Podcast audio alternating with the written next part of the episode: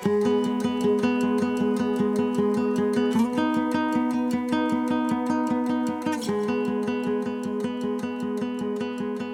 right. Well, hello, everybody. Uh, welcome to episode six of the Keep It Simple podcast. Uh, tonight, we're in for a treat. Uh, my very dear friend, good friend, Brandon Friebe is on, and uh, Brandon lives up in Fayette, Missouri. Uh, he is a husband and a father, um, he is a son and a brother. He's an incredible friend, um, he's a pastor. Um, and uh, he and his family have launched a project um, and are working together. They call it Three Cord Crossing. And so, um, the one kind of unifying piece through all that is the importance of um, authenticity in relationship and in community. And uh, so, we've been talking about this quite a while. And it is uh, it's a real treat to have Brandon on. Brandon, well, Brandon, Brandon, welcome. and uh, uh, gosh, I don't know how long we've been talking about this, but it's been quite a while.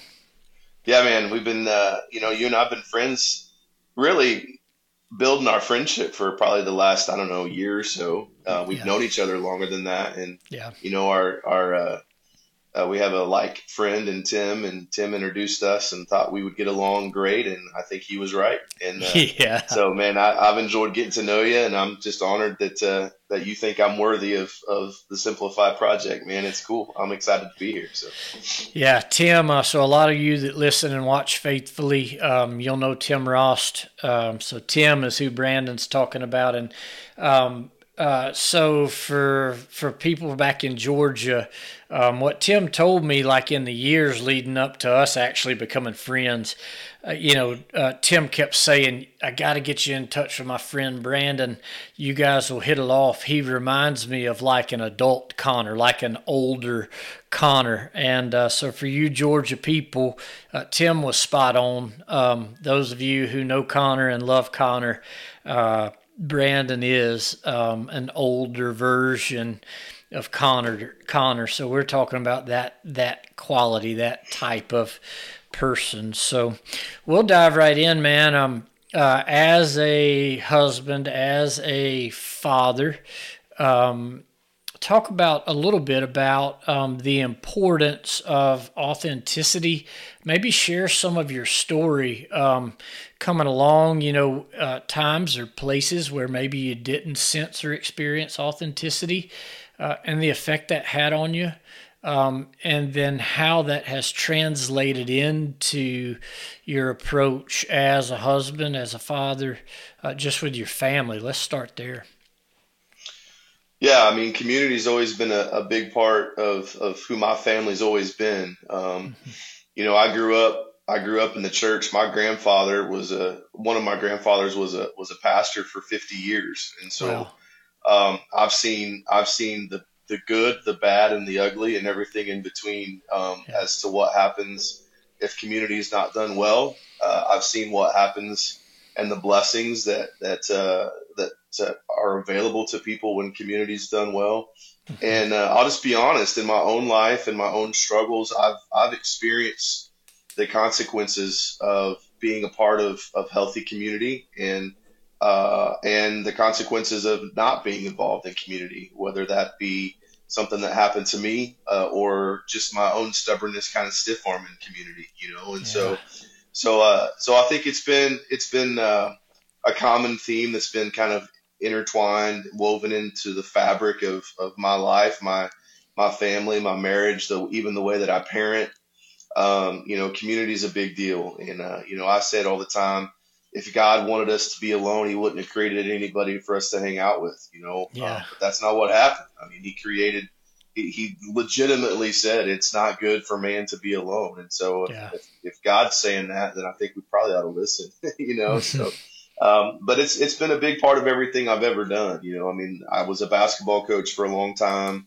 before I got into full time ministry. Um, and then when I left that, you know, and got into ministry, obviously, when you're talking about church life and, and discipleship and the effort to discipleship uh, or to disciple people well, community, I believe is is the is the main vehicle for discipleship. Mm-hmm. And so, mm-hmm. um, yeah, community is important. And I, I mean, you mentioned three cord crossing. Um, we're not even really sure what that is yet or what it's going to yeah. turn into. Um, we just know that God put it on our hearts. Um, and so we're pursuing it and trusting that God's going to fill in the blanks as we go. But, but even with that, I mean, it's, it's 100% driven behind creating authentic, genuine community where people who have like minds, you know, whether it just be the agricultural community, the uh, outdoors community, the rural America community, whatever that would be, uh, would be able to find a safe place to feel like they belong to something. You know? Yeah, yeah. And you talked about this um, kind of times and seasons in our lives where we isolate. Um, you and I have talked. I mean, we meet for lunch. For those of you who are watching and listening, Brandon and I get together every other uh, week for lunch, and so it's so life giving. Um, and encouraging um, to be able to build a relationship with a person that's in the same trenches um, and hardwired alike and have a lot of the same passions. And um, but that and it's i see it in men i don't know if you do or not but i see it in men more uh, than women. Um, but i think now two parts. Number one men the the, the um, the way that if left to our own vices, we we will isolate. Um, but then culturally, just just America as a culture, um, the way that we have come to live in silos, um, which breaks down that authentic community. Um, you know, what has been your experience personally and dealing uh, with people? Um, in this um, kind of tendency to isolate. Yeah, I mean, and I think that that happened. Everybody really wants to blame it on COVID, right? Um, yeah. But I mean, dude, this has been happening a long time before that. Um, I think you're right. I think we see it more in men. Um, I think it's kind of driven in two parts. Number one, um, you know, those of those men that exist that really do feel um, their obligation um, and uh, their calling, if you will, kind of how they're hardwired at the root of things to to be the protector, to be the provider, to be the fixer. Um, I think for whatever reason, whether it be society or the enemy or whatever, I think they've they've gotten to a place where a lot of men feel like uh, failures if they can't figure out how to do things on their own without help. And so yeah. men have have really done their best to try to eliminate the need for other people. And I mm-hmm. think that's gone to an unhealthy level. Um, you know, and I think that it's also driven by pride to some extent. I think that I'll just be honest. I think in my own life, I've struggled with some of that and like, man, if I can't fix myself, then, then nobody else can do it or nobody else should have to do it. Or mm-hmm. if I can't deal with my junk, um, you know, why would anybody else want to? And so, I think it just deals with uh, a, a, lot of uh, a man's perspective about who he is, um, who he's been created to be. But but uh, my experience is this, and this has been my you know my personal life too. A lot of times, what happens is it's just a lack of being willing to dig into it. Mm-hmm. Um, you know, I, I equate it to kind of the cancer thing, right? So like if you get if you get diagnosed with cancer, there's a treatment, but you can't do a treatment until you know what kind of cancer you're dealing with. Well, pride is a cancer in a lot of ways for, for mm-hmm. men. And so what happens is, is they start living a life that reveals all of these symptoms um, of not being, not belonging to something that's bigger than themselves, not belonging to a community, and they want to fix it, but they don't know what it is, and so they mm-hmm. don't know what the root of the problem is. And so, I think that's one of the things that uh, through my own struggles, I think I kind of came to that place where it's like, man, you got to do some work. Like you got to get your hands dirty and realize that first, you weren't designed to do this by yourself. So secondly, let's, you know, you got to figure out who are the people that love you enough to, to get dirty with you, you know, mm-hmm. and to, to do the work and, and to roll up their sleeves and to deal with stuff that's not fun. Everybody wants to do the fun stuff, right? I mean, everybody yeah. wants to belong in relationships where they come out feeling like the hero, but you put a guy in a situation, especially men again, you put them in a situation where they got to admit that they're wrong or admit that something's broken inside of them and they just they're like, man, I'll just rub some dirt on it and move on. You know, mm-hmm. so so I see that a lot. I mean, I see that a lot, and and again, a lot of that is stuff that I walk through in my own walk in my own journey. Mm-hmm. And, uh, but to experience the healing that comes from the other side of that, to know that to know that when you find a group of people who are 100% willing to celebrate with you when you win, um, but are willing to fight battles with you when you're struggling. Mm-hmm. Um, man, there's nothing like it. There's yeah. nothing like it. I don't know if you guys can hear that or not. My dog is being annoying. Yeah, we're we're dog friendly. we love dogs. Uh, but yeah, I mean that. So so there's this thing that you touched on this idea of weakness, and um, you know my background coming out of rodeo and and dealing with stockmen and you know just kind of that uh, agricultural background to a degree.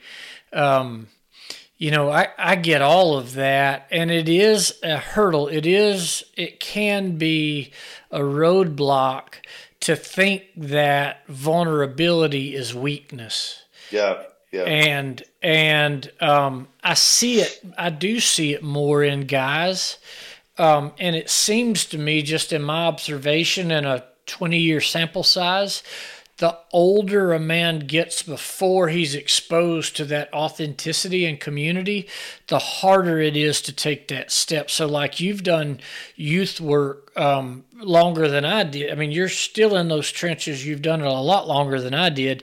So, we talk about like preteens and teenagers. If we begin to model and and introduce this um, vulnerability and authenticity and trust. Um, trust is so big in the process. Mm.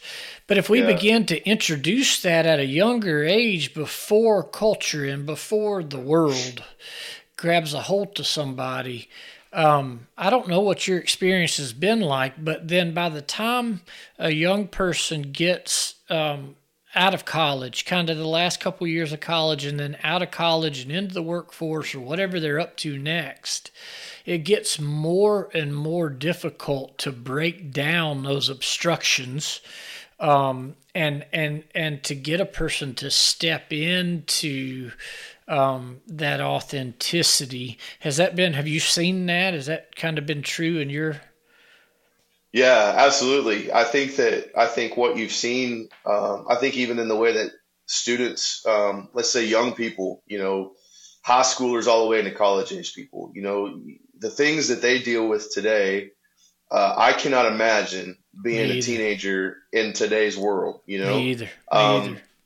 You know, I used to be like, I don't want to get old, but you think about that and like, you know, when I was a teenager, there was no social media. You know, yeah. there was dial up internet. And so it was like, it, was yeah. like, dude, I didn't have the world at my fingertips. And I think that I'll just be honest. I'm not one of the, I mean, you know me, I, am not one of those guys that, that blames the devil for every little thing that goes wrong. I mean, sure.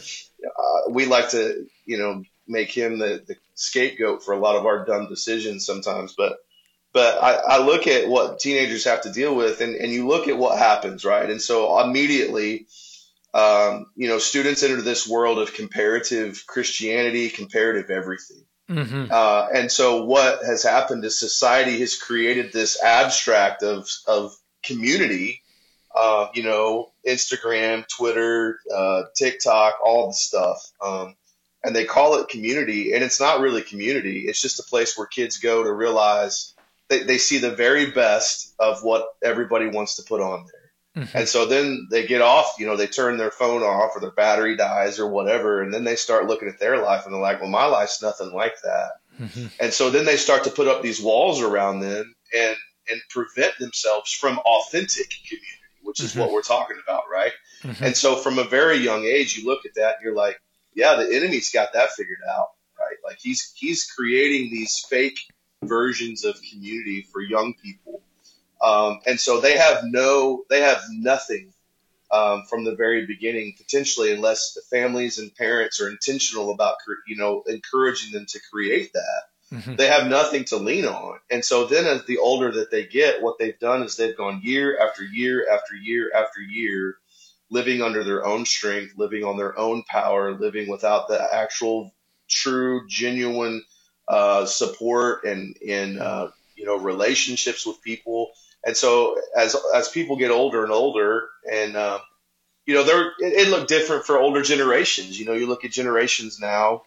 I think of my grandparents, um, you know, who went through you know Depression era, World War II era, you know, I had that one, you know, I had one grandfather that was a pastor that I've already mentioned. I had another one was a World War II veteran. You know, I mean, there are things that he experienced that we just didn't talk about, you know, mm-hmm. and it was that mindset of just go do your job, be who, you know, take care of your business, uh, you know, and just don't let anybody else into it. And so I'm not just saying that the, you know, today's young people have it worse than everybody else, but you're right. I think older, the older you get, you learn to adapt. You learn how to, it's that, uh, it's that, uh, you know, natural selection in a non-evolutionary term. You know, yeah, it's, it's yeah, yeah. you learn how you, you learn how to adapt and you learn how to live life and survive and do things to try to protect you and your own.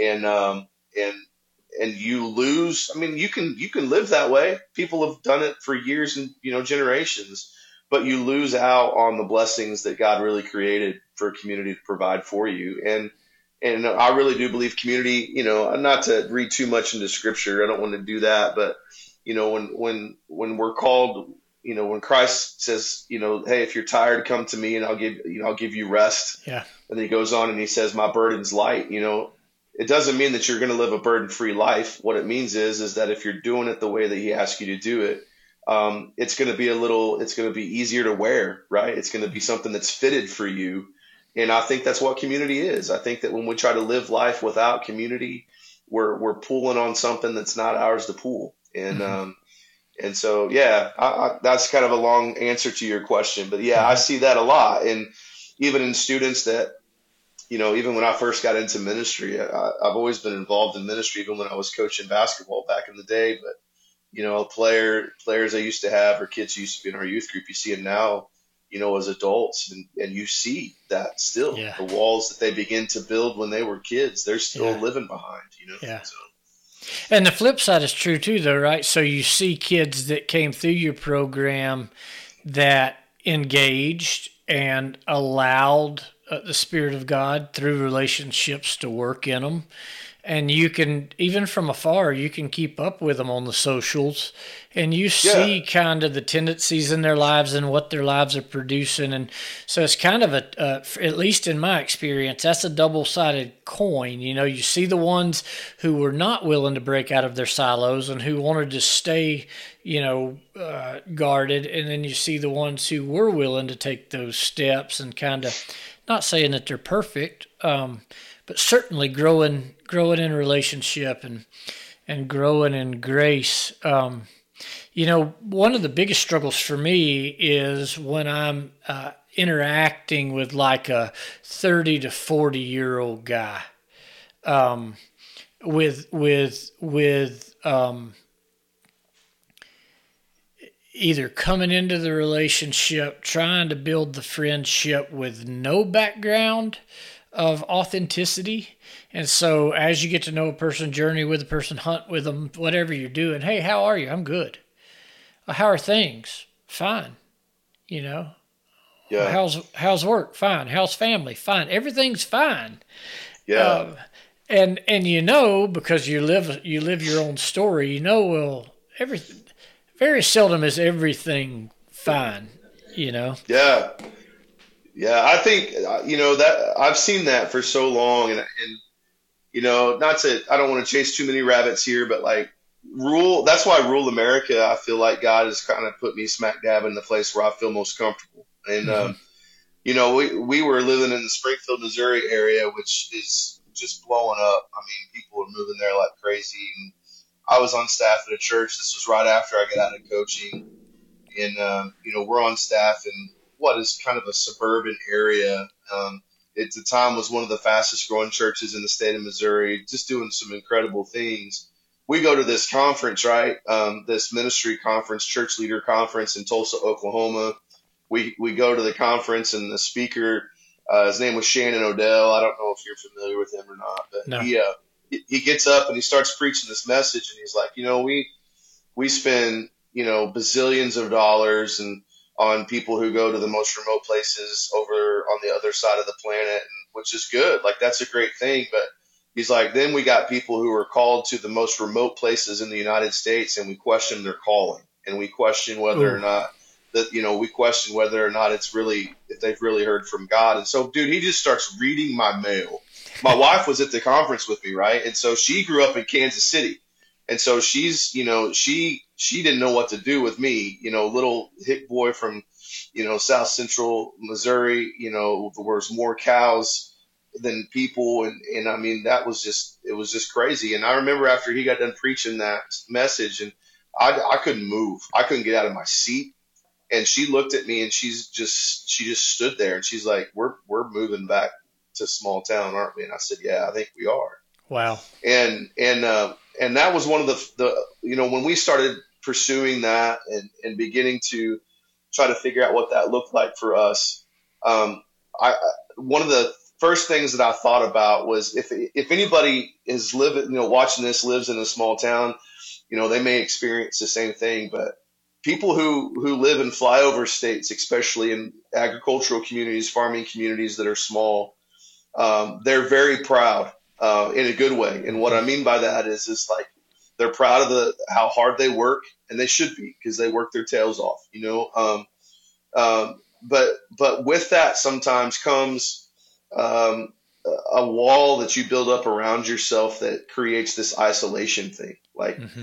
um, we can do this on our own. We don't need your help. Um, mm-hmm. You know, and I I mean, and I think that society's helped us get to that place. And and that's one of the things that immediately when when we moved back to Fayette, um, I remember we moved we moved in uh, in August, and uh, we were not even unpacked. We had no place to live. Like we were living in my brother's house uh, because we couldn't find anywhere to live. And instead of trying to figure out where we were going to live or unpacking boxes in some kind of rental property, two days after we moved here, um, we started trying to build relationships with people who we knew were in the community. I was hauling hay for a guy who's become one of a really good friend of mine, who ironically was a student when I used to teach here. This is my wow. second stint in Fayette.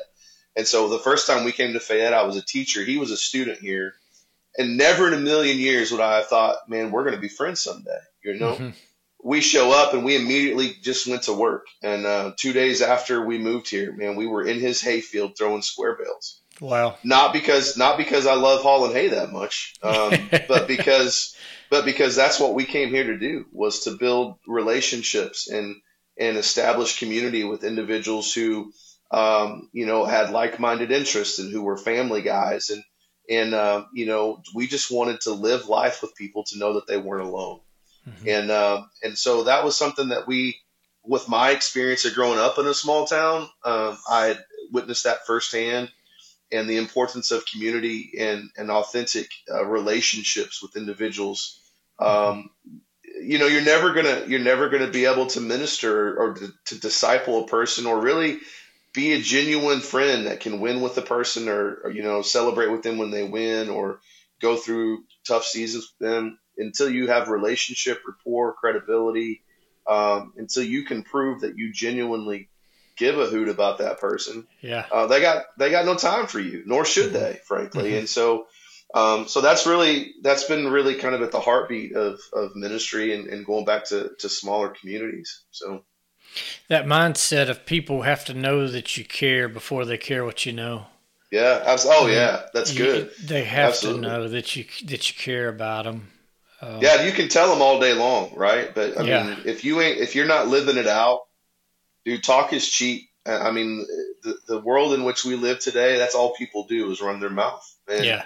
And so until until you can get to a place to where day in and day out and time after time, when opportunities present themselves, they didn't have to come beg you for help. They didn't have right. to come beg you to live life with them. Right. But what you've done is you you have genuinely proven, hey, dude, I want to live life with you and your family. We want to. Mm-hmm we, we want to do this thing together with you, not because we want something out of it, but just because we genuinely love you and we want to yeah. see you succeed. So. Yeah. Uh, have you ever read the book, uh, uh, the, the Speed of Trust? Uh, like Steve Stephen Covey or Stephen.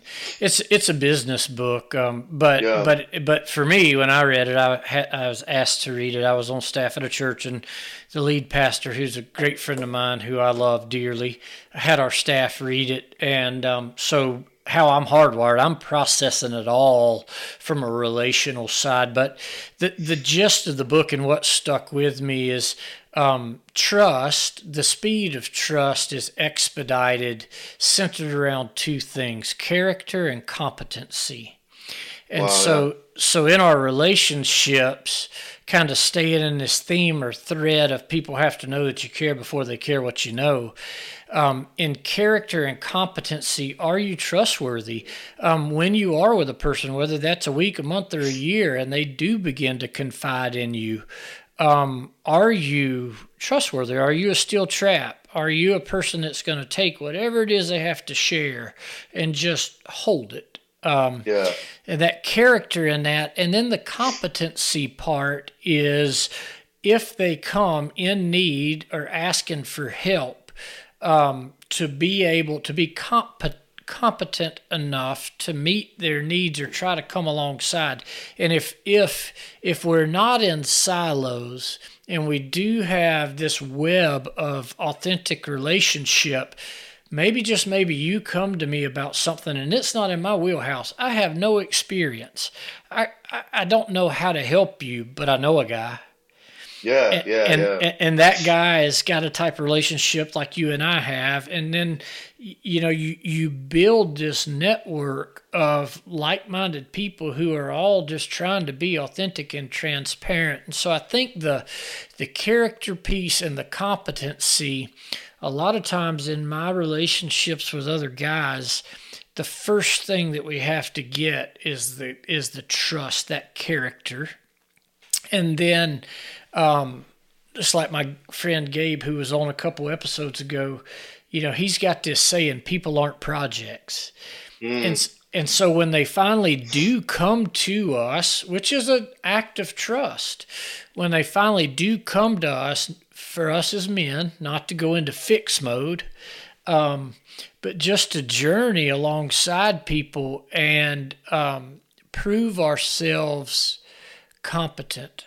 And um, one more thing and then I'll be quiet and you can take off. But um, the, the other thing that I think keeps a lot of people, men and women alike, um, keeps them on the fence and unwilling to engage deeply is they don't think that they are competent enough.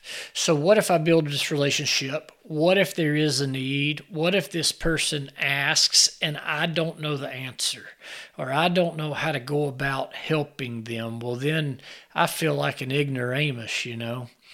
Mm. Um, so, out of all that, what stuck out? What are your, what are your thoughts on that? Yeah, I think, man, I, I'm right there with you. I think, uh, you know, personally, I try not to speak for a lot of other people, but I think for me personally, one of the biggest mistakes that I've made in my life are those moments when I try to be the fixer, right? Oh yeah. Like, or, or try to pretend like I know more about something than what I really know. Um, yeah. Man, that, that's the that's the quickest way. That's the quickest way to ruin a relationship, right there. Is just, dude, if you don't know something about something, then just say it, right? Because. Yeah but I love what you said, you know, about the fact that if, if you're living if you're living in genuine community, what that should look like is, listen, I, I'm I'm not asking you to fix the problem, but can you just go through this with me? Mm-hmm. And and I may not have the answers, or someone may not have the answers for me, but what happens is is it's it's you know I'm reminded of that that passage of scripture that talk that, that you know we're we're given this illustration of the different parts of the body. The hand does this, the foot does that mm-hmm. you know, and they're designed for different purposes. And man, I think the design for that is a hundred percent woven into a you know genuine, authentic community because, I mean, you know, Ben, you you got gifts and talents that I don't have. You got insight and and you got friends um, that I don't have. But doing community and doing life with you, if something ever comes up, and you know, knowing you the way that I do now, I know that you're not going to necessarily have all the answers.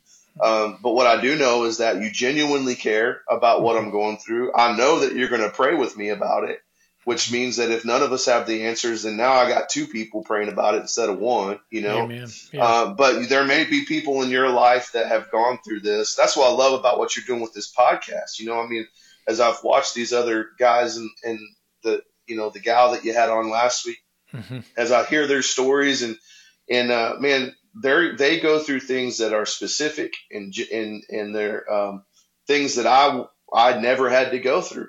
Mm-hmm. Um, and so, you know, but I have had to go through things that they've never gone through, That's you know, right. and so it's not a matter of whether who is more prepared or less prepared or more talented or less talented, but mm-hmm. it really is, I believe, woven into the design of community because we truly are, you know, better together. That's the heart of, of three cord crossing. I mean, the, the verse that we, we use to back that up, you know, it, it goes on and it says, dude, where two people would fail, maybe three would not fail. You know, oh, you're, wow. you're stronger in numbers and, and, um, you know, the things that you face alone, it's very possible you're not going to get through it. But if you got two or three people that you really love and trust, it's not their job to fix it. It's just their job to stand there with you, you know? Mm-hmm. And, uh, so yeah, man, I think you're, you hitting the nail on the head there, bro. I think it's, um, I think that that's the, the very, the, the divine design, if you will, wow. Uh, of what authentic and uh, authentic and genuine community is supposed to look like. Yeah, and so I had a professor one time. I don't remember much of any of the things the professors say, but I had a professor one time that said something to me that was simple and profound. And um, what he said is, uh, we need to practice the ministry of presence. Oh yeah. He, basically, he said, "Show up and shut up." That's that yep. was that's what stuck with me is like don't fix. You don't have to have answers.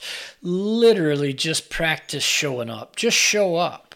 That's Uh, yep. Show up in people's lives. Listen. Journey. If they ask a question, try to answer it. If if you don't know the answer, the best thing you can say is I don't know. Yep. Um, yep. But yeah, that that that weaving together of people's stories. Um, it's interesting with the simplified deal. You know, we've kind of moved all over the map since 2018. Um, over and over again trying to be obedient, but really not super sure. And you and I have talked about this at some of our lunches and commiserated um, with your work at Three Cord Crossing and my work here. Um, you know, it's like God puts something on your heart, but you're not super concrete exactly what he's up to. and so right. you work you work at it and you gain a little traction, but then it just kind of doesn't take. And so you think, well, maybe I missed that. Maybe I should just leave that alone. And as soon as we put it down, then the Lord brings it right back. And and um, you know, uh, to your point, I do think that the um, unpolished, unstructured, no agenda, just sitting down. I had a friend, a really close friend, he's going to be on in a couple weeks.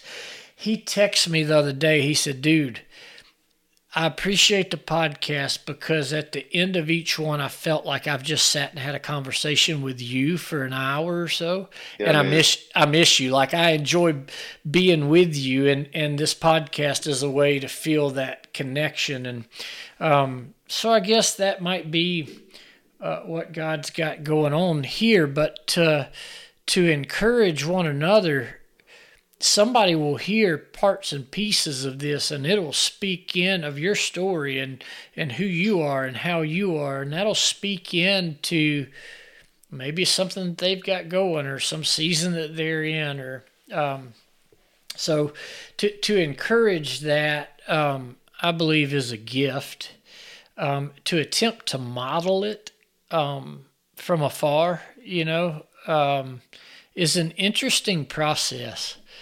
Yeah, uh, man. Yeah, yeah. You and I have talked a lot about that. Um, you know, the the heart of three cord crossing was was interesting. It literally came to me. I have these bouts. I don't know about you, but I have these bouts of I don't know holy insomnia, I guess I kind of call it. You know, yeah, yeah, yeah. You lay in you lay in bed, you stare at the ceiling, you toss and turn. Um, and what I've learned in my life is is usually the Lord's trying to get my attention in those moments, and and He brought that you know He brought that idea of three cord crossing to my to my brain in the middle of the night one night, you know, I love I love hunting, I love fishing, I love being outdoors, but dude, the outdoor market for anything is so oversaturated. I'm like, that's the last thing I want to do yeah. is to create something that's been recreated, you know, 7.4 billion times in the last 20 years. Yeah. But but really at the heart of it what began to resonate in my mind was like, man, just tell your story. Um, Amen, man. You know, the reality the reality of the matter is is that everybody has a story. Every story is different, but every story um, has lessons to be learned from it. Every story um, is going to find it's every story will fall on somebody's ears that can relate to it, mm-hmm. and um, and that's that's really like I mean we're not selling anything. Like we got we got no merch, we got no got no product right now. We don't even know what that looks like in the future. We got you know you can't even get online on our website right now and order can't even order a bumper sticker. Like there's none of that, you know. But um, but what it is is it's it's it's a series of blogs and, and some video content that we've created and that we've committed to try to continue to make available to people that doesn't tell anybody else's story but our own. Mm-hmm. You know, and um, one of my favorite pieces that we've done in the last couple of years was a video that um, we called Golden Calves that my brother Wes he he wrote and narrated the video that we put together, and it was just his own take on what it looked like to have his own version of golden calves mm-hmm. in his life, and and the fact that golden calves looks different for each person, and encouraged the the listener or the watcher, I guess, of the video to to be able to evaluate their life and say, man, is there anything that's in your life that doesn't look like, uh, literally doesn't look like a calf? but mm-hmm. would be a golden calf is something that, that gets in the way of your pursuit of the Lord. And that's really what we're doing is just trying to tell our stories. It's therapeutic for us, to be honest. I mean, it's just yeah. kind of it's cheaper than going to therapy. Um, it's, it's, uh, um, and it's just one of those things that I can't tell you how many times, even in the last year and a half, somebody who I least expected would say, man, I saw your blog and it's incredibly freeing to know that you're wrestling with that Wow. Because you'll find interwoven in there like there's no answers, like there's nothing. Yeah. Like we'll we'll try to point people to the right direction and and we're super vulnerable about some of the things that we're walking through. Um, and that's the encouraging part to a lot of people, you know, and mm-hmm. And so for now we have to be okay with that that that's what we know about it. mm-hmm. And again, like I said earlier, just trust that the Lord's going to fill in the blanks as we go and and he'll make it as big or as little as he wants to make it But that's what I love about what you guys are doing with Simplify, man. It's the same thing. It's it's telling the stories of people. Um, you know, I I've watched all the episodes so far, and what a blessing each one of those stories are, man. And they're so just radically different. Mm-hmm. Each person is so incredibly different. But when I get done watching those things, man, it's like, dude, I feel like I just hung out and and shared lunch with these guys, and they're just kind of telling me who they are, you know, and I love it. Yeah. And and that's what we hope. That's what we hope Three Cord Crossing can do too. Is just you know be a bridge to bring people to to a deeper level of community with people. So. Yeah, and Nat, um, you know, you and I have talked about this. Um, I, I've got this dream. I wanna, I wanna work towards building out a Simplify retreat, yeah. and um, kind of just think kind of like your most epic youth retreat, but for adults. Yeah. And uh, but but when we do that, you know, like Lisa Retreat Center, couples or individuals can come in and and there'll be lodging and food and worship sessions and all the things. But then to have like have a session that's three cord crossing driven, or like my friend Jared Middleton um, down um, in Dublin, Georgia, who's doing a twenty four seven prayer movement. Um, have have a session that's that's twenty four seven prayer. Have a session that's and bring in all of these people in person. Um, uh, just to hang out together and to do life yeah. together and to meet and integrate and um, you know I, I think that when that comes to fruition, when that becomes a reality, that would be a beautiful snapshot um, of kingdom work to have all of those people from all these different backgrounds and walks of life um, in a shared space. Um, you know, kind of, kind of in one mindset um, would be really, really cool. And so, in that, um, if you're listening to this or watching this, my hope is that one day you get to meet Brandon and Wes and, you know, and, and interact with them to get to know more um, about their story. And Three Cord Crossings, what your website is, Three Cord Crossing. Yeah, dot com and dot uh, com. threecordcrossing.com. And, um, you know, it's, it's, it's, you know, you were talking about just kind of the ins and outs of whether or not you're going to pursue it or not. You know, I, lo- I owe a lot of, uh, I owe a lot to my wife. Um, you yeah. know, this year I told you this story. You know, you know how it is to keep websites up and going, and it costs money, not exorbitant amounts of money. But dude, I got two teenagers. Um, you know, my son is 16, so my insurance automatically tripled. Um, you know, when he got his license. And so there's always things that that demand your money, right? And yeah. um, and so it came up time for us to try to consider whether or not it was worth keeping our website up and going and, and you know, to pay for that. And, and we sit down and, and, you know, my wife looked at me and she said, listen, if this is what, if this is something, of, you know, the Lord has told you to do, she's like, I don't, she's like, I don't want you to have all the answers as to what you're supposed to be doing with it. Just do it, you know? And so, um, so we kept it on, you know, and, and so that was earlier, I guess last month. And, um, so you know we're committed to continue to try to figure it all out. And uh, but that's let's you know you mentioned that it's kind of this weaving and this uh, this fluidity, if you will, of just trying to mm-hmm. listen for the Lord and and uh, yeah, man, those types of things, like you mentioned, the, the conference or the whatever you want to call it, the get together, yeah.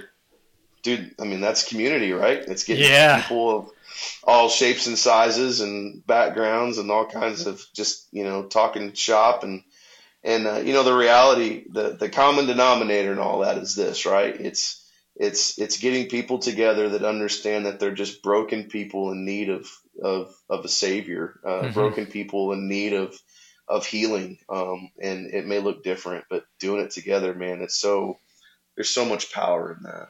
Mm-hmm.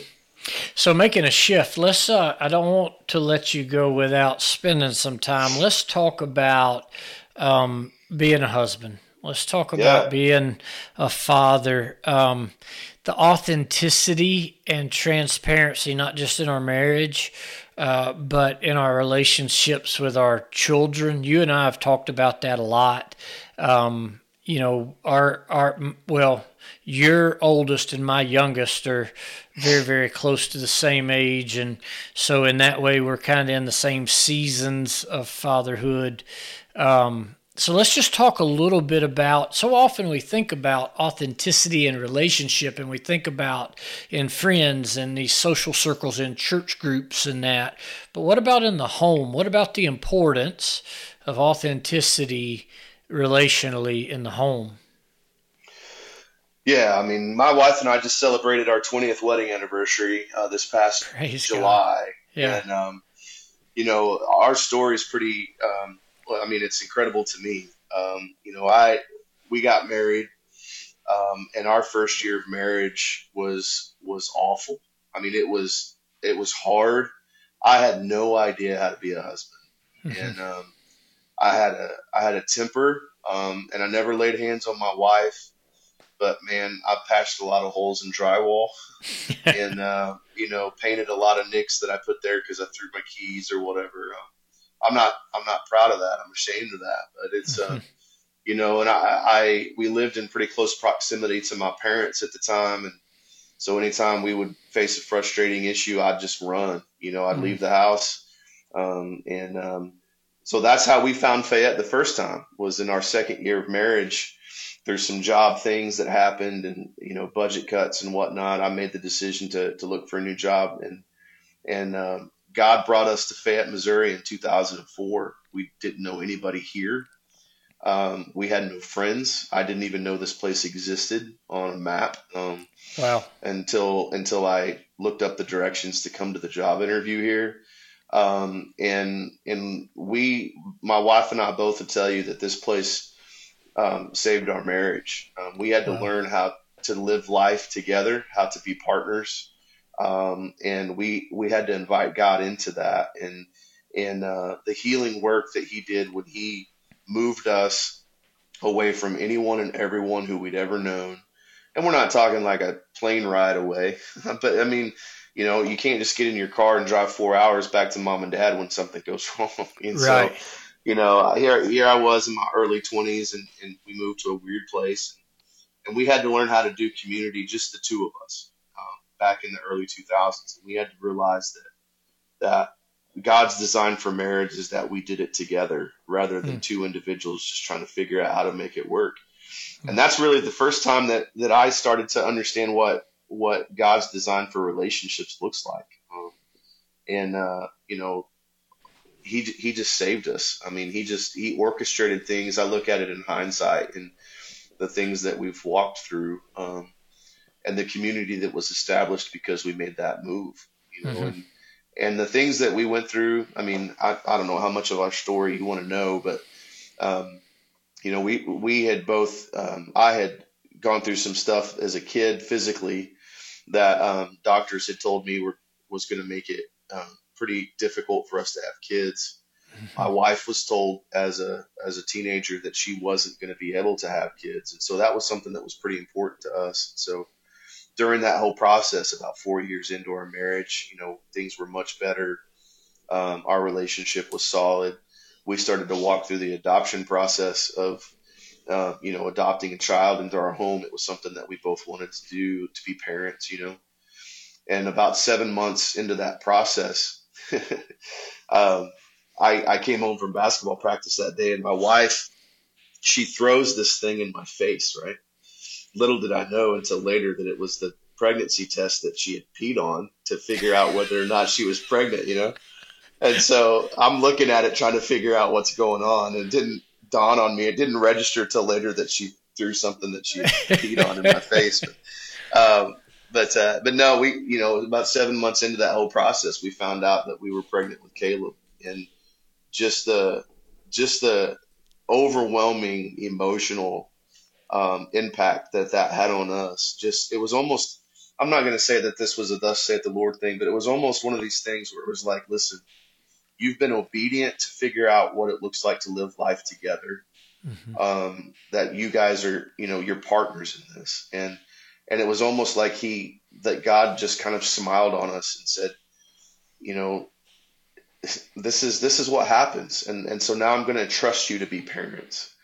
And so, despite what doctors had told us, we you know we had Caleb, um, and it was interesting. I don't know if you've ever done this, but um, I got a little greedy in my prayer life after we found out that she was pregnant. So now, so now it wasn't just enough to have a child on the way. Like I was praying, God, give me a redheaded, blue-eyed boy who is going to be a, a great basketball player. You know, because I was a basketball coach at the time. Yeah. And so it was pretty funny. So my son was born. He had a red mohawk, and he had bright blue eyes. And uh, now his eyes have since changed, and he still has kind of reddish hair, but and he's a great, he's a good athlete, you know. Yeah. And it's just funny how good God is and uh, you know, and then we had Kaylee uh, about a year and a half later. She's 14 now, mm-hmm. and uh, but that's something that even now as parents, you know, with teenage with teenagers, uh, we purposefully and and we're intentional with encouraging them um, to find genuine, authentic community. Um, mm-hmm. Um, and it's hard, as you can imagine. You've walked through it. Um, mm-hmm. It's tough to find friends that you trust your kids with. oh yeah, um, gracious sakes, yes. But um, but but our our kids, you know, have been so blessed with a great group of, of friends that um, they're not without drama. They don't, you know, they have their flaws. They go through mm-hmm. their stuff, but um, but they're starting to understand the importance of of genuine, you know, authentic community. And you and I talked, you know um, the other day, last time we had lunch. You know, they're starting to understand what it feels like when you don't have that too. Mm-hmm. So, so that's a really long answer to your question. But even in my marriage, beginning in the early days, I began to understand what that looked like in the in the in the relationship of marriage, and then as parents, because we walked through that, I think we had a better understanding of what life looked like without it Mm-hmm. And um, and so we've we've parented very intentionally with making our kids understand that you know at some point in time you're going to graduate and you're going to go on and and you've got to you're going to have to figure out how to do this thing called life on your own. Mm-hmm. But remember that it it wasn't designed for you to do it by yourself and they're off to a good start. Hopefully, we're not messing them up too bad along the way. Yeah, and that um, so I, I'm I have I'm fully convinced. I have this deep conviction that when honest, open communication breaks down, authentic relationship breaks down. So as yeah. as goes honest, open communication, and whether it be in our marriage, our marriages, whether it be in our relationships with our kids the inability to stay at the table. Like when yeah. we when we get to this place where I don't know if we want to call it I don't know if we want to call it selfishness. I don't know what, if we even need to call it anything, but when we get to this place to where we just shut down or flee, fight or flight, depending on how you're hardwired, when honest, and I mean like truly honest, accurate representation of self, when honest, open communication breaks down, authentic, uh, authenticity in relationship goes out the window. And yeah. um, I've seen it in uh, my own our marriage. I've seen it in uh, couples that we've journeyed with, uh, been blessed enough to journey alongside, and um, you know that that that ability. But with our kids, that's where I'm getting at in this is not just with our our mates, our spouses, but with our kids, you know, I know early on as a dad, early on as a dad, I would blow hot over the strangest things. Yeah. Um, more times than not, had zero, nothing to do with my kids. Um, to be quite honest with you, if we're being transparent, usually when I blew hot, it was because what I thought others would perceive of me as a father through my children's behavior. So it Come had on, nothing. It had it had nothing to do with my kids. It was all yeah. it was all about me. And if my kids act this way or don't act that way or say this thing or don't say that thing, then others are not going to perceive that I'm a, a good dad or a right dad or whatever. And um, which all of that is just kind of work that we have to partner with the Spirit of God to work out in us. But um, in those instances, then to be able to go back to our kids and sit down and say, you know what, man, I got that wrong. Yeah. Um, and and I own it. Like and, and I've seen parents double down. So I've seen parents come to this realization like I messed up. But instead of taking the humility route and going and sitting down in authenticity with their kids and saying, look, dude, I messed up and that really had nothing to do with you. It was about me. And I'm sorry. And I'm asking you to forgive me. Yeah. instead of going that route, I've seen parents double down and been, you know, er, er, er, and I've seen the harm that that causes in students within our ministry and just other folks I've dealt with. But, but, um, you know, I'll never forget the look on Wick's face the first time I sat down with him and apologized and asked him to forgive me. His face was like, "What is happening right now?" You know right. what I mean? Like, uh, the hammer is about to drop. Yeah, yeah, yeah. yeah. he was. I don't know how old he was. He was what, eleven or twelve years old, maybe. Um, and I don't even remember the issue, of course. But just when I went to him and sat down, and I mean, it was hard. I'm dealing with a kid yeah. that I love more than anything, literally more than anything. And even that, I mean, my hands are shaking, fully invested, like the, all the emotions, the love is there, but it's still hard, right? To sit down and say, I got it wrong. I'm sorry. Will you forgive me? Yeah.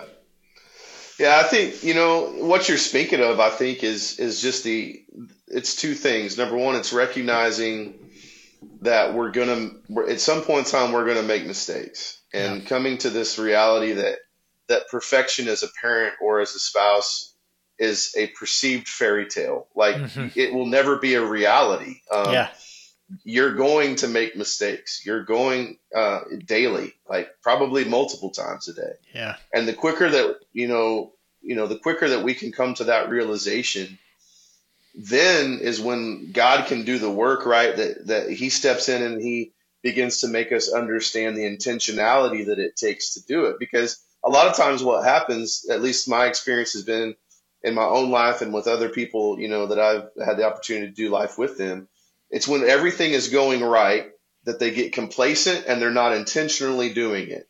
Right? Mm-hmm. They're not intentionally continuing to build relationships. Yeah. And so when you're not doing it because everything seems right with the world, that's when something sneaks in and all of a sudden just uh, you know just blows everything up. Mm-hmm. And it's coming to the realization that you you've got to do these things on purpose, mm-hmm. uh, on purpose. And um, you know, as a husband, as a as a you know, as a wife, as a dad, as a mom, the thing that you're talking about is is coming to grips with the fact that okay, I realize that I need to do this. Like you, you had to apologize to Wick. I know, you know, a great example that I can think of is my kids are polar opposites. Um, my son is stubborn and, and is tough as nails. And you've got to, you know, growing up, he, I had to parent him in a way that got his attention. Right. Mm-hmm. And then I have my 14 year old girl and she is tender hearted and soft natured. And if I even looked at her with an ounce of anger, in my stare, like she'd lose it. She'd mm-hmm. cry and, and she would just melt, you know.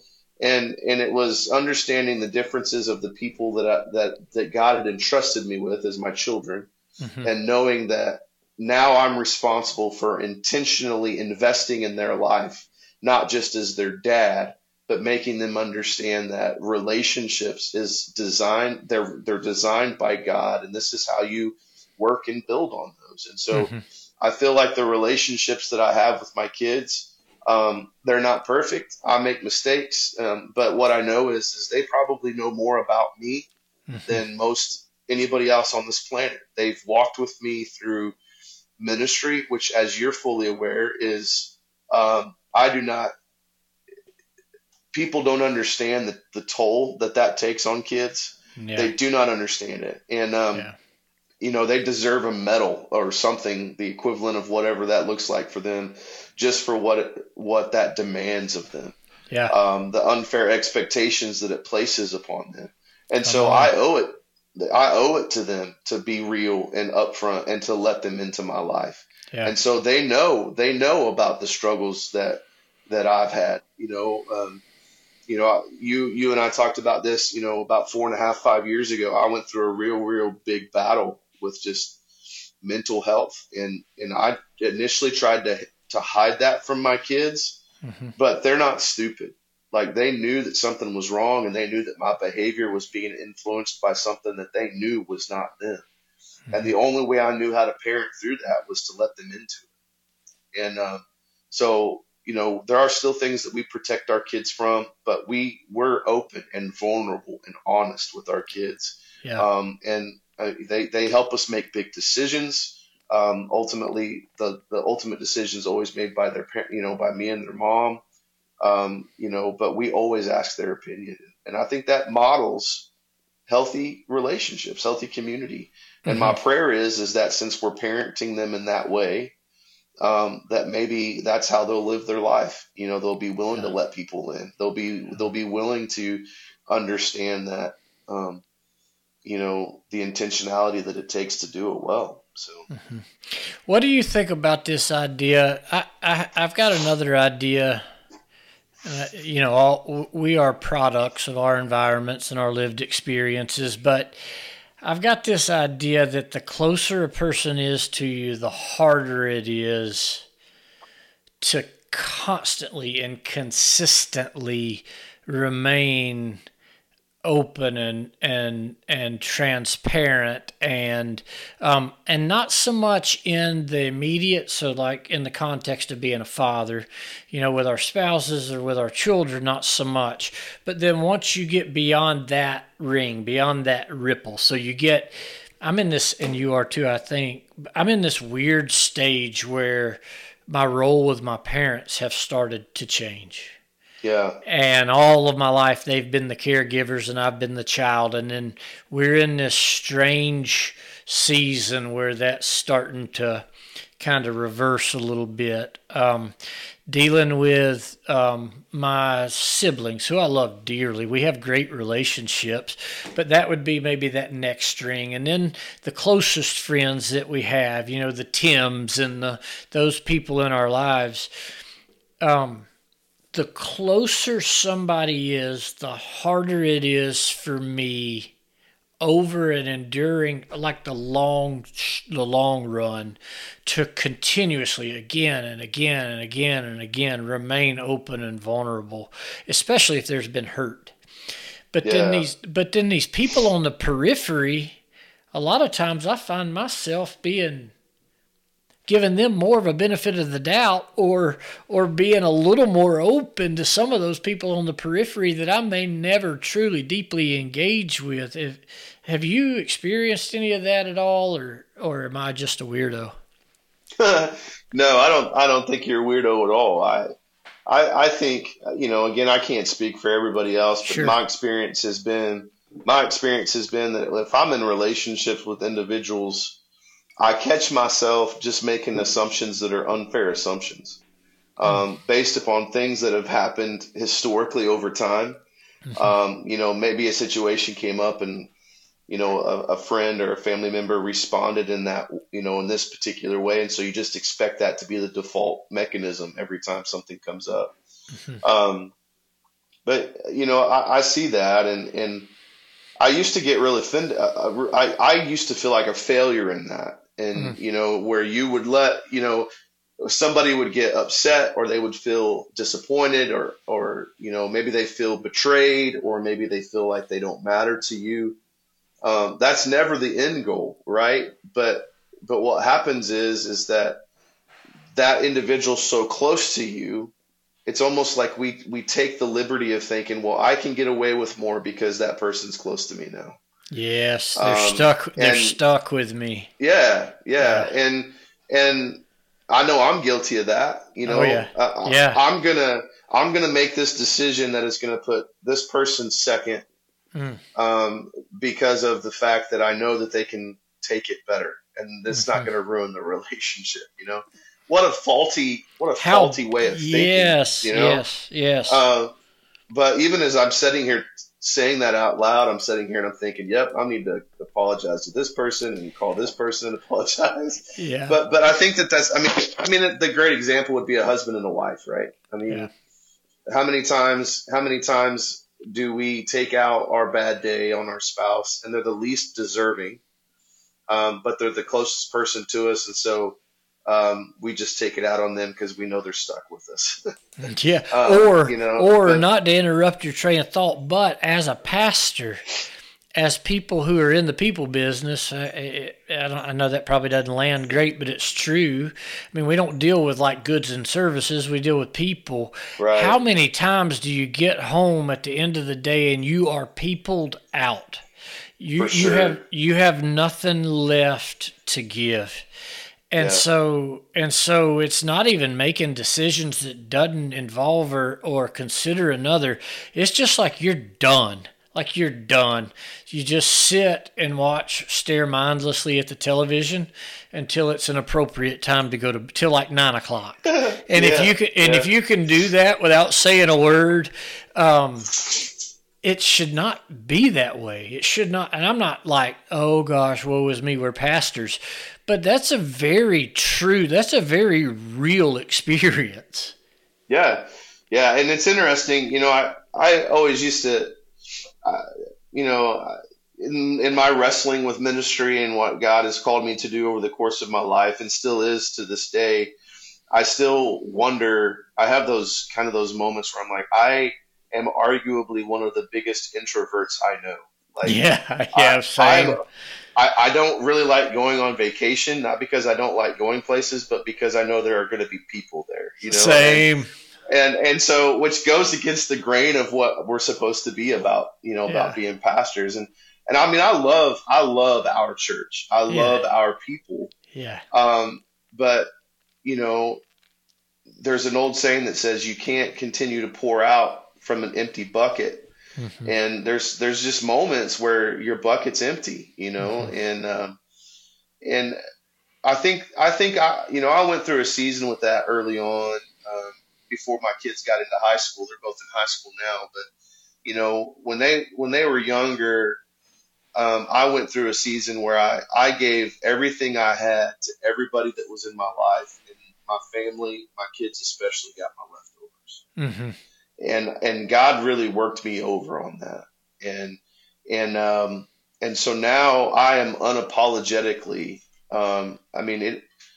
I believe that my primary ministry before I step out of my my door on a daily basis is my family. Mm-hmm. And if I can't if I can't minister to my family, then then I'm likely not going to be real effective to minister to anybody else. And so, you know, it's like what you're talking about. I, that started with them feeling like I was dis- I was a disappointment to them because they were getting my leftovers. You know, mm-hmm. everybody else was getting my best effort, and and they there was nothing left to give them. And so that's really what started that shift in me to deal with some of that. That um, you know, it's it's a, a greater level of awareness, a greater level of intentionality to to give them the best version, the best portion of what I have to give, mm. and then give out of the abundance of what God gives to me as a, as a pastor, you know, and mm-hmm. and uh, you know, I feel like ever since I made that little that little shift in the way that my, I approach that as a dad and as a husband, I feel like it's it's not just benefited our family, but I feel like it's made me a, a more effective pastor, you know, mm-hmm. and I think that that when people see that that my family matters to me.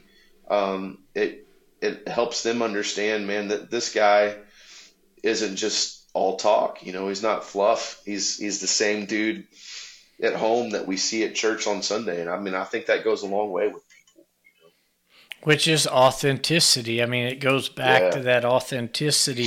And I don't think it's unique to pastors. I think that it's anybody that's in the people business.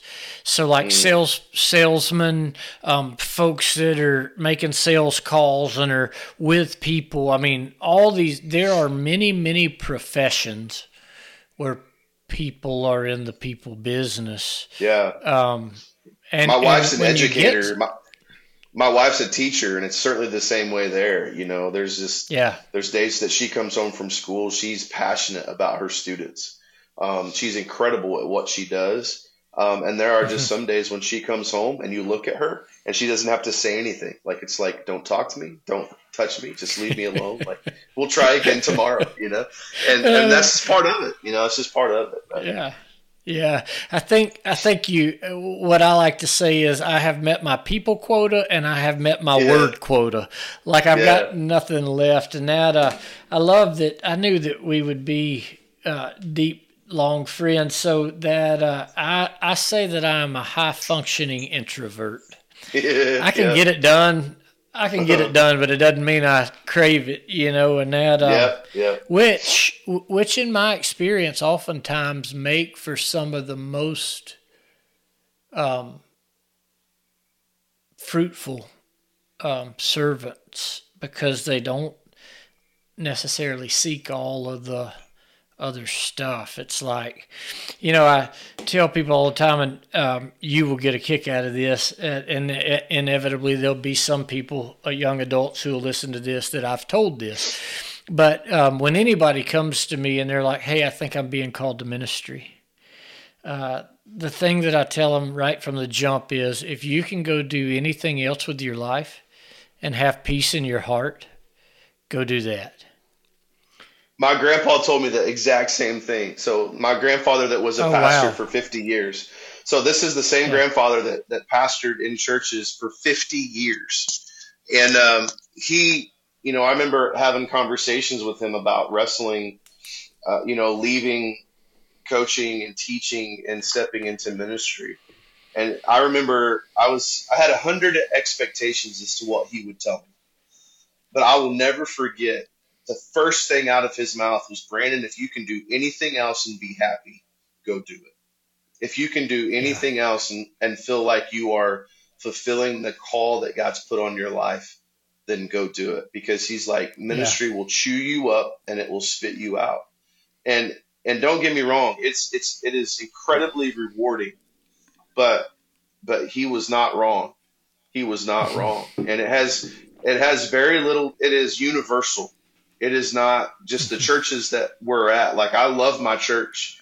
Um, Me they're too. they're incre- they're an incredible group of people to live life with.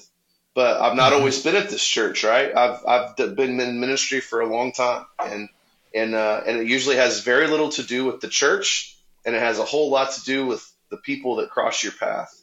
And um, so, yeah, it's it's interesting that you heard that because you know you're talking about a guy who was in vocational ministry for half a century, um, and that's what the first words that he told me.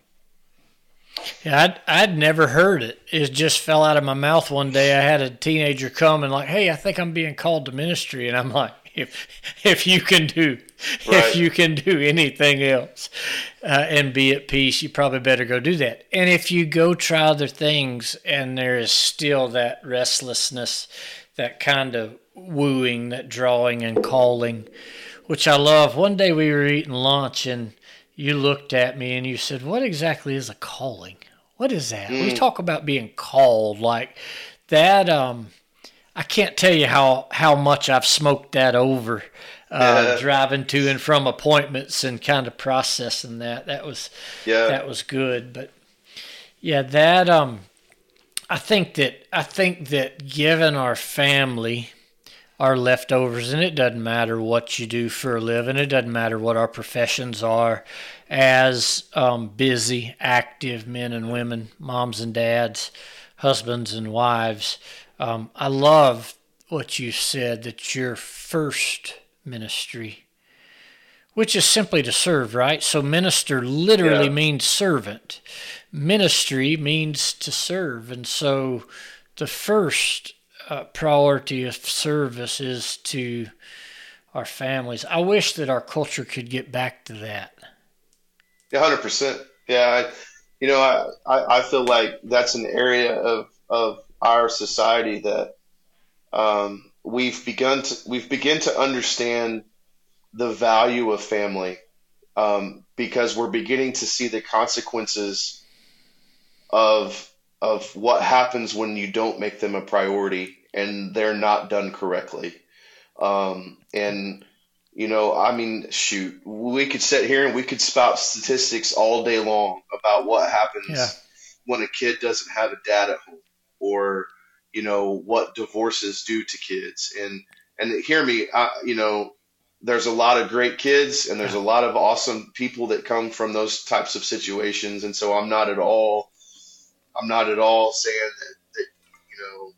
I think you know what I mean. Like I'm not trying to make anybody feel bad if they've been through those situations.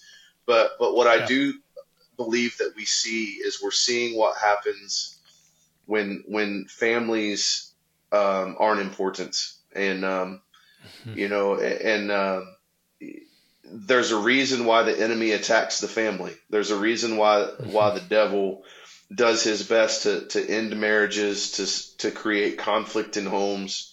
Um, because if he can do that, if he can create unrest, and if he can create dissension and conflict and tension uh, in that environment, man, how much easier how much easier is it for him to do that amongst strangers, amongst people that live Mhm. life and work at your workplace? And so, yeah, I agree with you. I think the breakdown of the family is is a much bigger problem than what we've we've made it out to be. I believe, and um, yeah, I mean that me and my wife, we just made the decision like that's not going to happen here.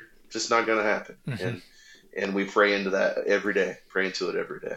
So And I, I believe the pendulum is starting to swing back. I mean, do you Agreed. do you think that? Yeah, yeah, I believe I believe so too. I believe the pendulum is finally. I think it has apexed and it's starting to swing back. Um, and in that, I hope, I pray, actually, consistently. How many times has one of your students been the spiritual leader of their homes? Oh yeah, I mean we, we have that right now. I mean we have we have individuals.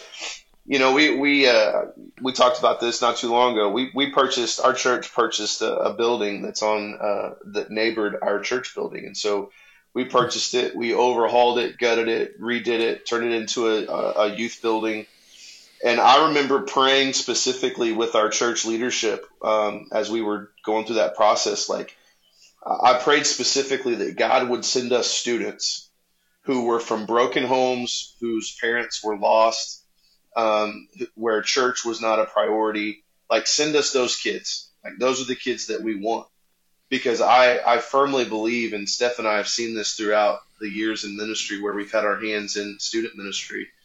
If, if a student comes, starts to come into church and, and has a revolutionary experience, life changing relationship with Jesus Christ, um, they come to know the Lord. They begin to live their life um, you know, for the Lord. I'm a firm believer that if you've truly encountered Christ, you can't help but change, right? You can't help but be different. Right.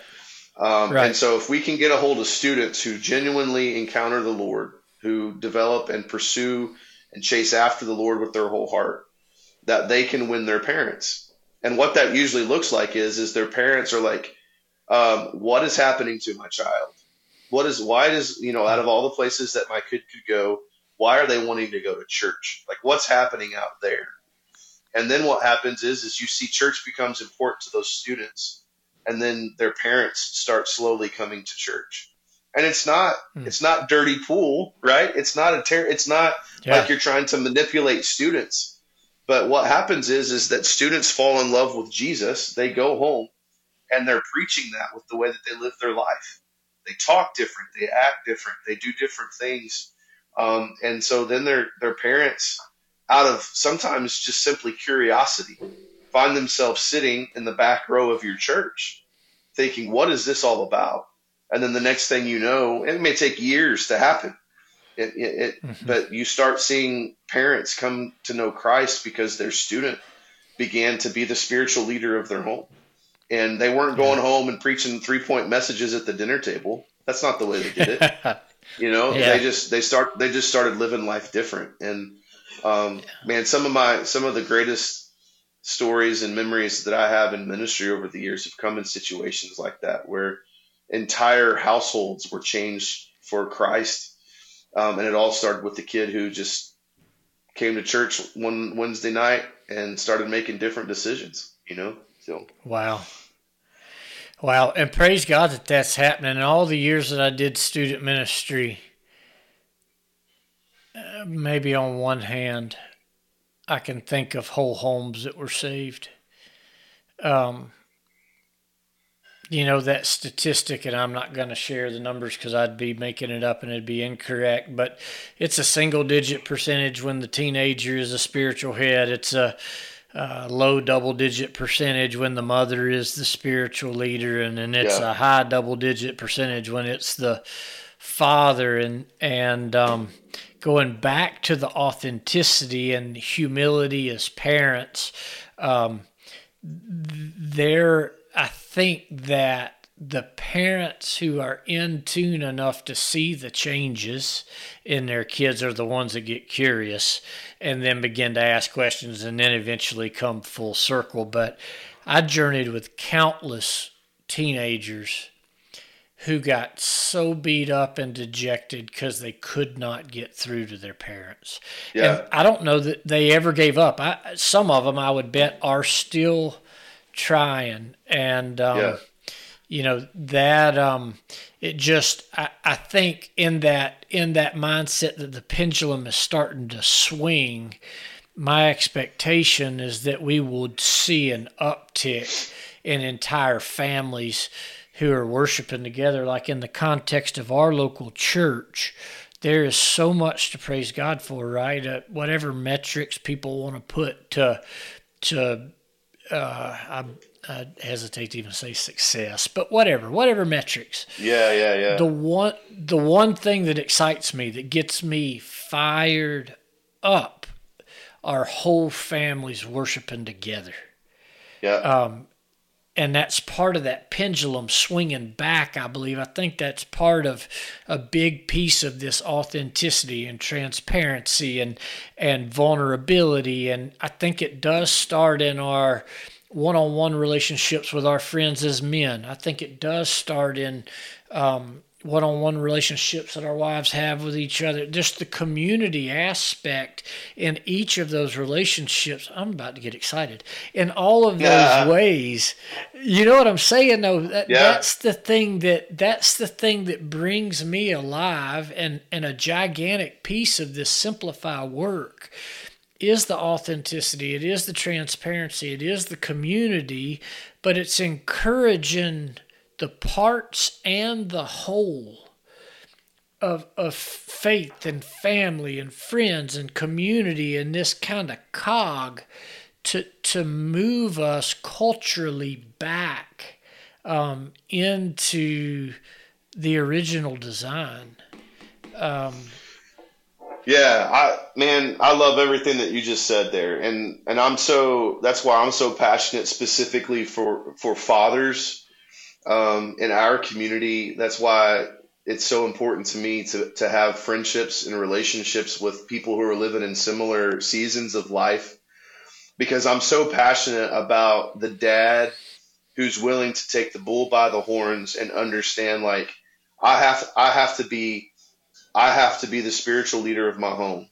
And so many fathers um, who maybe have always been in church um, and, and have the best of intentions. There's a difference between being a father who is a believer, who loves the Lord, and you can you can do all of those things and still not be the spiritual leader of your home. Um, wow. You know, you can you can be saved by grace through faith and still not be the spiritual leader of your home. And and I think that that's why community is so important, especially amongst men who are fathers and husbands because it's imperative that we understand the difference. Because here, here's a statistic that I will give because I, I, I know this and I use this often. 75% of people that they who do not know Christ by the age of 17, if they have not become a believer by the age of 17, 75 plus percent of those individuals never will. Wow. And so when you take that statistic and you realize what's at stake, when statistically speaking, now obviously God can do whatever he wants to do, and there are obviously individuals who will not become a statistic. But when you look at that and you realize how important it is that a child be be raised in the way of the word and understand what it means to be a follower of Christ, which in turn points them into the right direction of everything else that we've talked about, right? community, mm-hmm. um, all of those things. Um, that has to be done, um, statistically speaking, by the time they're 17 years, by the time they leave the house. And mm-hmm. and if a father, and I'm, I mean, I'm just going to be bold. If a father doesn't do that, um, I, truly believe that God has equipped fathers to do that. And if a father doesn't do that, and I get it, there are situations where there's not a father in the picture and there are strong females who have picked up the mantle and have done that well over the years. Um, but but I think that relationships between men are important because it should spur us on to do that role well. And it should encourage us to do it well. And it should give us individuals in our life that help us accomplish that task where we where we feel like we're not doing it by ourselves. you know? And I like you, I'm I'm getting all fired up and chasing rabbits and all that kind of stuff. But but man, that, that's that's the heartbeat. To, yeah, that's that's the heartbeat of community for me is because um, I know what it feels like to be a man who feels like a failure. But when you have mm-hmm. people in your life who are willing to come alongside of you and who love you enough to even say the hard things like, dude, quit throwing yourself a pity party. You know, dust yourself off and get back in the game. Like, do it. Mm-hmm and uh, that doesn't happen unless you have authenticity. And uh, yeah, but yeah, seeing seeing that family dynamic, seeing whole families come to know Christ, um, there's nothing better. I mean, in ministry, yeah, um, that's what that's what gives you the fuel to keep going, right? And so, uh, yeah. yeah, it's a beautiful thing. Cool, cool. All right, we could go for days. Uh, we're an hour and twenty minutes in, so um. I know you all have supper, we have supper, but um, so every episode except Gabe's because I forgot. um, I'm going to make it up to Gabe at some point. We'll have him back on later, and I may ask him twice. Um, but so I try to end episode, uh, every episode with this question um, How do you keep things simple? What does that look like for you? Yeah, I think the the simplest thing that I do is I just simply try to keep the main thing the main thing. You know, I, I think that that's probably sounds a little cliche, but um, in our life we have something that is pretty important to our family. Um, before we get ourselves involved in something or before we do something, we we just we do the the the hard work of examining, hey, how is this going to impact our family? Um, and you know, does it have any does it have eternal worth? Um, is there something that happens inside of it that that gives us opportunity to do the important work of, of the kingdom? Um, but uh, you know, we've talked about it a little bit already today. Um, we we don't do anything that just blatantly uh, puts our family at risk um, when it comes mm. to um, the dynamic of, of who we are, what we believe, and, and why we believe it. And so we just try to do our best to keep the main thing the main thing. And sometimes that that uh, means you say some hard no's. Um, sometimes that means you make some people mad when you say no. Um, but when you when you work hard to keep things simple by just measuring it by that that that standard of man, is this something that God would have us do? Um, it's funny um, how many things you save yourself from, and uh, you know um, you know, and a lot of people are going to potentially look at the, you know, watch this and they're going to be like, wait, the Friebes do anything besides simple because, dude, we run hard. You know, we got so many things yeah. going on, and um, but I can't imagine how even more chaotic our life would be if we didn't run it through that filter first. You know, so. Awesome, man. I was, I was, just telling Charity the other day, no is a complete sentence. You can put a period. No period is a full sentence. Yeah, I'm still learning how to use that one, but uh, but, me uh, too, yeah, brother. It's, it's, a pretty important one. Yeah, I'm with you. Well, Brandon, thank you. Uh, thank you for your friendship. Thank you uh, for pouring into me, holding my feet to the fire. Um, you are one of um, only two pastoral friends, uh, genuine friends that I have um, here in Missouri, and you are community to me, man. And so I am thankful for you. Uh, I'm thankful for your family, and uh, and thank you for coming on. Thank you for the visit and for being uh, vulnerable and open and authentic. Yeah, man, you're a blessing to me too. I'm I'm thankful God's put you in my life. Um, you know, it's it's for just a season of th- like this. You know, it was just for a time like this that I think that our paths crossed, and I'm looking forward to seeing how God uses us moving forward. And, and uh, man, I, am I'm, I'm grateful. I, I, love you and, and uh, looking forward to our families getting to know each other a little bit better. Ray to go kill yeah. some ducks later on this year, man. So. That's exactly right. We're going to hold Tim to it this year. That's right. That's All right, right, brother. I'll, I'll talk to you soon. I love you too.